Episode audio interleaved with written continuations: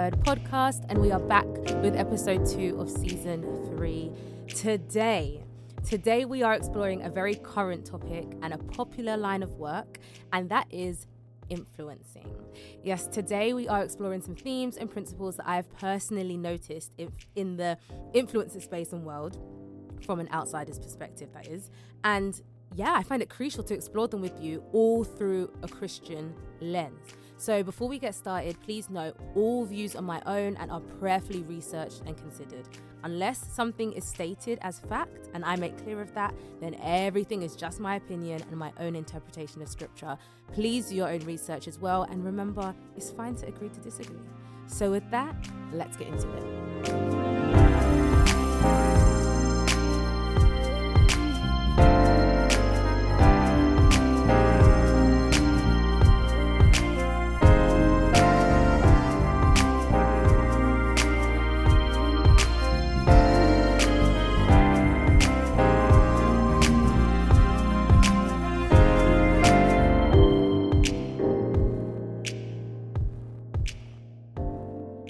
Influencer. What is an influencer? So, when you type this into Google, you get a pretty simple answer to begin with. The definition is a person or thing that influences another. But then Google goes on to do something I think is really interesting, and that is they make the definition specific to marketing. And they say that in the context of marketing, an influencer is a person with the ability to influence potential buyers of a product or service by promoting or recommending the items on social media. I find this differentiation so interesting because it's true. The word influencer by origin was more about impact, whereas now when you say influencer, you think of the line of work, you think about social media, and it's usually specifically for monetary gain or some sort of monetary exchange. It's more about engagement rather than impact, especially when social media is involved. Again, by origin, you can technically lend the term influencer to anyone able to influence their following or audience in any way. So you could technically lend it to public, social, political, cultural figures like Martin Luther King Jr., Rosa Parks. You could even lend it to Billy Graham and certain Christian public figures. And hey, even in a negative way, you could lend it to Tommy Robinson and Hitler. So, this influence isn't about buyers or customers per se. The influence isn't necessarily for monetary gain, it's more about impact. This core meaning and definition still exists, but it does feel like within the past decade or so, Influencing in the context of marketing, as Google specified, is specifically for brands and businesses to gain customers and revenue. When you think about that word, you think about buyers, promotion, commerce, profit. It's the latest branch of marketing. I'm sure everyone's heard of influencer marketing, right? It's a strategy of marketing now. Um, and if you if you've got social media and you use it, I'm sure you've seen the hashtag sponsored, hashtag ad content and captions. So as much as I like Google's two definitions, and I think that they're valid and very, very accurate. I feel like they are both pretty black and white. And for the sake of this comparison, analysis, etc., it wasn't touching on the part of influencing that I'm speaking about. Somewhere in the middle of the, these two definitions, you have more nuanced content from influencers where their promotion isn't always so explicit or obvious. There are some digital content creators who may not be selling you a product in every post, but that doesn't mean they aren't selling you something. Um, and I believe that these influencers, who are supposedly more regular people, more so than your, you know, superstar athlete or pop star, they're still selling you a dream job that you may have for yourself, a lifestyle that you desire to live, a fantasy that you want for yourself and want to pursue. They're still selling you something, and you pay for this with your view, with your like, with your comment or your repost. Your engagement with their content is the exchange that takes place. And though that exchange isn't monetary, the influencer is able to monetize it because they're basically a walking, talking, posting billboard slash advertisement for brands and companies, right? And it's it's this nuanced area of influencing specifically that I want to look at today through the Christian lens because I feel like it's really damaging. I really do. I think that it's a it's murky waters and and you know, I was feeling away when engaging with certain content and I feel like God showed me what the root causes of some of the damage is. And it may not even be damage for everyone, but I think particularly for younger generations, there's a lot to be said about this influencer lifestyle and world that we're currently seeing. That may sound really cryptic, but we'll get into it and we'll be very detailed, right? We're going to start with the first word I have for you today, and that is lust. lust.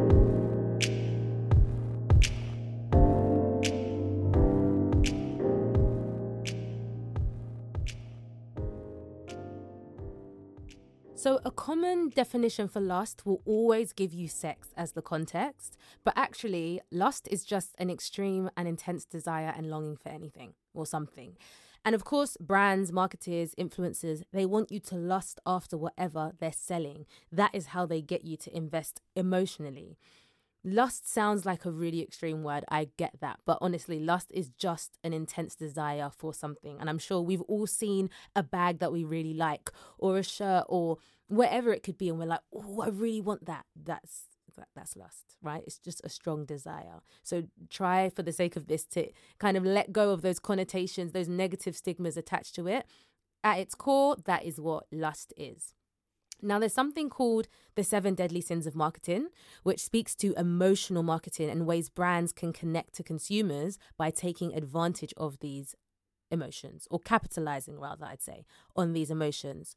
One of the seven deadly sins is lust. We've all heard sex sells. We've all seen that sex sells. But again, lust is not limited to sex. You can still lust over material goods and items. With the seven deadly sins of marketing, brands will tap into what consumers desire and lust after so that hopefully the person the person watching the ad or the post is so aroused and inspired and they're so craving the object item product that they cave in. They give in. They've got to have it. They have to buy the car. They have to buy the outfit or the shoes or the bag. They have to have the latest gadget. They just have to get it the craving, the longing, the lust is so strong, is strong enough to lead to an action and for the businesses and the brands, that action, hopefully, is a sale. So, what does that look like for influencers? With the influencers I'm thinking of anyway, they aren't always selling you a product. It's not always like, hey guys, I'm testing this new hair gel. You know, it's not always that clear. Sometimes they are selling you a lifestyle. They're posting their cars, the private jets, the indulgent living, the abundance of wealth. And listen, God bless them, right? I definitely don't think being wealthy is a sin at all. But in terms of the motives behind that content, I definitely think it can sometimes follow a similar process to the one I explained for brands and businesses. So, yes, I believe these influencers also tap into the desires of their audience, knowing that their followers and any viewer of their content is, yes, going to lust after that lifestyle, and that the flashier the picture, the more intriguing, the more aesthetically pleasing the image, the more likely that the influencer will get a like or a follow or just any engagement. And that's the action for them. That's a sale. That's a win. And I think that's the first thing that God showed me about this whole thing, right? All of this is about emotion. It's all about the flesh. It's all about how you feel. And that's exactly what lust is. Lust is of our flesh. And because of that, it can be so destructive if it's left unchecked. Let's finally bring in some scripture. I've got 1 John 2, verse 16, and it says, For everything in the world, the lust of the flesh, the lust of the eyes, and the pride of life, comes not from the Father, but from the world. Ooh. And so I just believe that when we engage with this content from brands and from influencers, we have to guard our hearts from lusting after something empty and of this world. There are so many reports of people getting into debt over keeping up with the Joneses for social media. People are in debt, they're doing fraud to get money, they are overexerting themselves, working overtime, having how many different jobs, all to keep up, all to have that same lifestyle, all to have the same image as some of these influencers. Social media is definitely the primary culprit.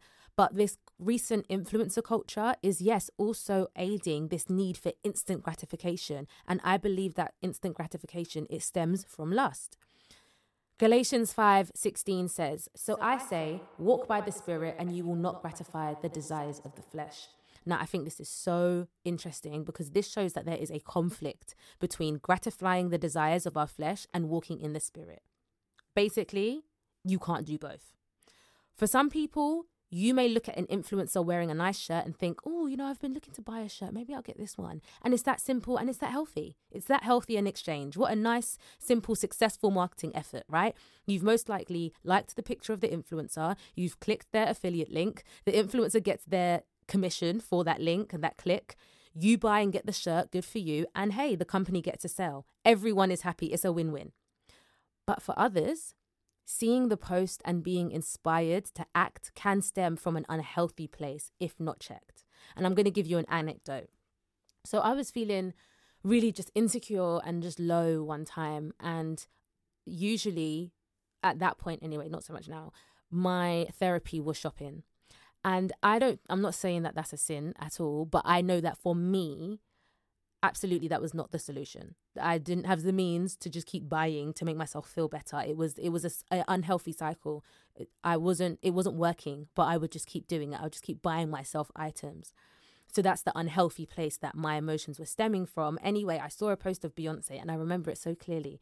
I loved her outfit but she had this like hot pink little purse and skirt on and I can, in hindsight, I remember the feeling of arousal that I felt of being inspired and just thinking, oh my gosh, she looks so put together. She looks so great. And I remember on that day on my lunch, I went to Zara and I bought some clothes. I was like, and I remember looking for a bag that was also hot pink. At the time, I was not thinking about it. It was just very natural. But it was only afterwards I was like, ew, no, that is so, oh my gosh, that is not it again some of you may hear this and think that's not a biggie. That's yeah that's no biggie but it is and i'm going to show you why. I ran to the shop to feel better about myself instead of running to the word and instead of running to christ. I ran to buy material goods to validate myself when my identity and validation should have come from the lord. Right? There have been times now where i've looked at content online from certain influencers and i felt that same feeling of lust for something of theirs and i've had to stop myself in my tracks I've had to stop myself and recognize no, no, no, breathe. This isn't coming from a healthy place. This is coming from a place of trying to feel better, trying to keep up. Like it's it's empty, right? That's I think maybe what I'm trying to get at. I knew that where I was coming from, it was from an empty place. I was trying to fill a void. I was trying to maybe keep up with a lifestyle that I'm very not much, you know, very very not involved in, and so that for me is when it becomes something worth thinking about more intentionally than just scrolling and buying. There is nothing wrong with admiring on my end, and there's nothing wrong with inspiring on the influencer's end. But when it becomes or breeds a desire, I believe it should always be checked. Why? Because remember, lust leads to action. And the Bible even says this. James 1 14 to 15 says, But each person is tempted when they are dragged away by their own evil desire and enticed. Then, after desire has conceived, it gives birth to sin. And sin, when it is full grown, gives birth to death. Right? So we see this whole life cycle of you're dragged in by your desire, you're enticed. Then once it can, once desire has conceived, it gives birth to sin. And sin, when it's full grown, gives birth to death. So for me, the rise of people getting into fraud, right? And debt in order to m- maintain their false lifestyles and their personal branding on social media. This is proof of this scripture. These people felt the desire from maybe seeing what's going on online. They felt the pressure. They were enticed by the lifestyle. They wanted it too. The desire was conceived and it gave birth to fraud, right?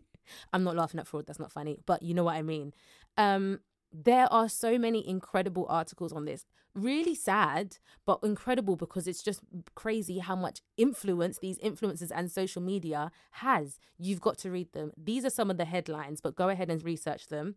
The Metro has an article called People Are Getting into Debt Because of the Pressures of Social Media. Um, CNBC has half of millennials say social media is making them overspend, in debt trying to keep up with the Kardashians, getting into debt because of Instagram. That's Refinery 29. What are fake influencers and how can you spot them? More than half of Instagram influencers engaged with fraud, with 45% of accounts fake. These are some of the articles that you can find. Quick Google search. Okay, and it's, it just really goes to show how there is a darker side to scrolling and seeing this content. If it's healthy for you, amazing. I'm happy that you're experiencing the good side of social media and you know the power of influencers but there's also a negative side and we've seen it far too many times these articles are just that you know the tip of the iceberg Now, I can't mention lust without mentioning the second word we're looking at in today's episode, and that is coveting. Coveting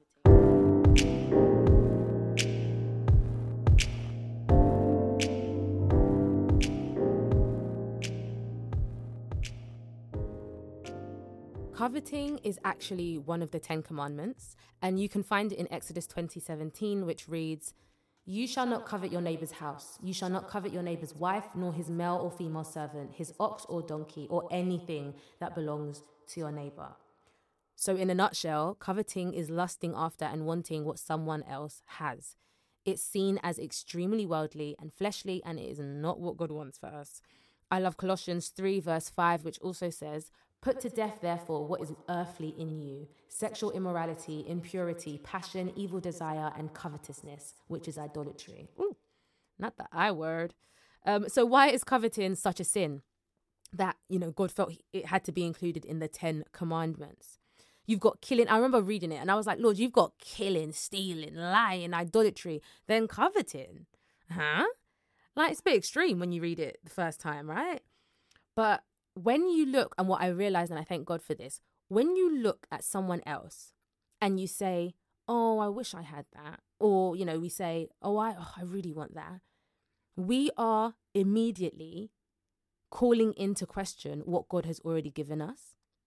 Coveting implies that you are not content with the lot and the portion that God has given you. It suggests that the lifestyle God has allowed you to have, the friends, the partner, the resources, the possessions, the income, the money, the budget, it's not good enough. Coveting what someone else has critiques God as a provider. That's a serious sin. That's a, that's not a joke. And when you hear it like that, you understand its gravitas. You are challenging and questioning God's position as provider, his name, his character, Jehovah Jireh. That's basically what you're doing when you look at someone else's and say, I want that. Why? Why do you want that? Is what you have not good enough? You know?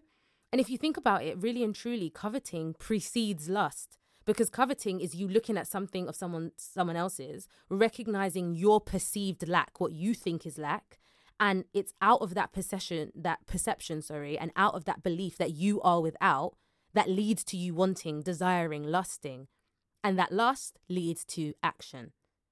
Greed is similar, right? But greed comes from a place of possession. You have the thing, but you still want more. you have it, but you still want what someone else has. And that's King David and Bathsheba. King David was king.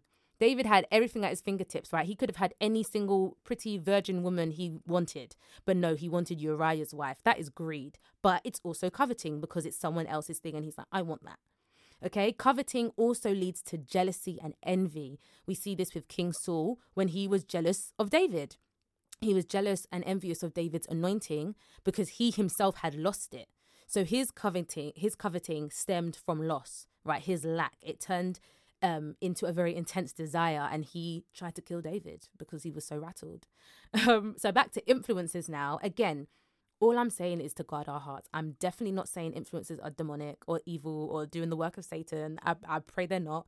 But that's, you know, I don't know. I'm just saying that I've noticed that there is a darker side to being influenced by influencers.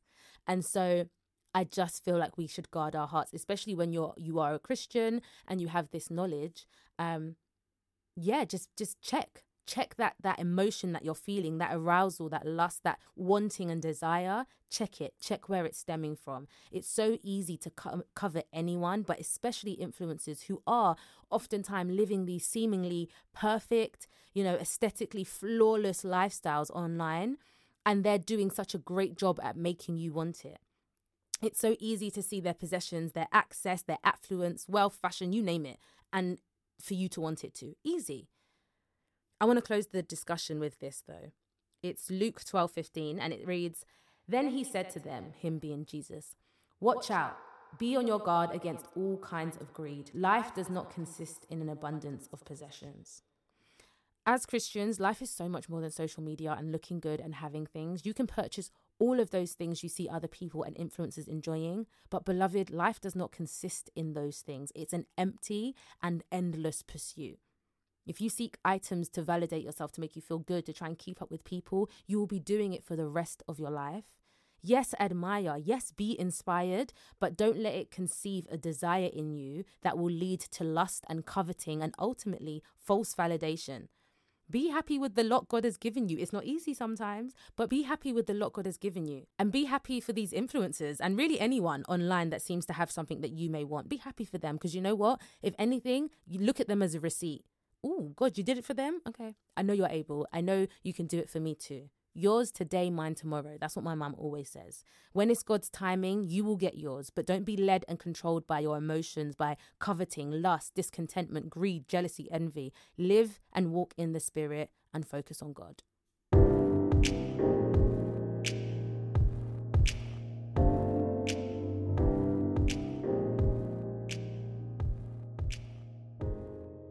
Okay, so I mean that was the conclusion, really. I don't, I don't really have much else to say, but I'm going to leave you with this, uh, which comes a little later on in Luke 12. It's Luke 12, 22 to 26, and it says, "Then Jesus said to his disciples, Therefore I tell you, do not worry about your life, what you will eat, or about your body, what you will wear. For life is more than food, and the body more than clothes. Consider the ravens; they do not sow or reap; they have no storeroom or barn, yet God feeds them." and how much more valuable you are than birds. Who of you, by worrying, can add a single hour to your life? Since you cannot do this very little thing, why do you worry about the rest? Don't worry. Don't worry about it. it there's absolutely nothing wrong with wanting nice things, with wanting an easier and nicer life. Um, there's nothing wrong with being inspired and admiring what people have, but I definitely think there's also no harm in just checking where that want is coming from. Is it coming from a place of perceived lack? Is it coming from a place of doubting God as a provider? Is it coming from a place of um, jealousy, envy? I just think it's fair for us as believers to do our due diligence in how we're being influenced online. Again, there's so many benefits to social media and influencers. I'm so happy that people have been able to build careers and lifestyles and income for themselves from being influencers. I'm absolutely no way coming against them. But I think we also have to be honest about the responsibility behind influencers and the power they hold. And we also have to be accountable for how we respond to their influence. Okay, I hope this episode was enjoyable. I hope you learned something maybe. And I look forward to seeing you and hearing from you. I mean, I'm not going to do any of those things, but I look forward to you listening again next time. I pray this blessed you. And until then, beloved, be blessed. Bye.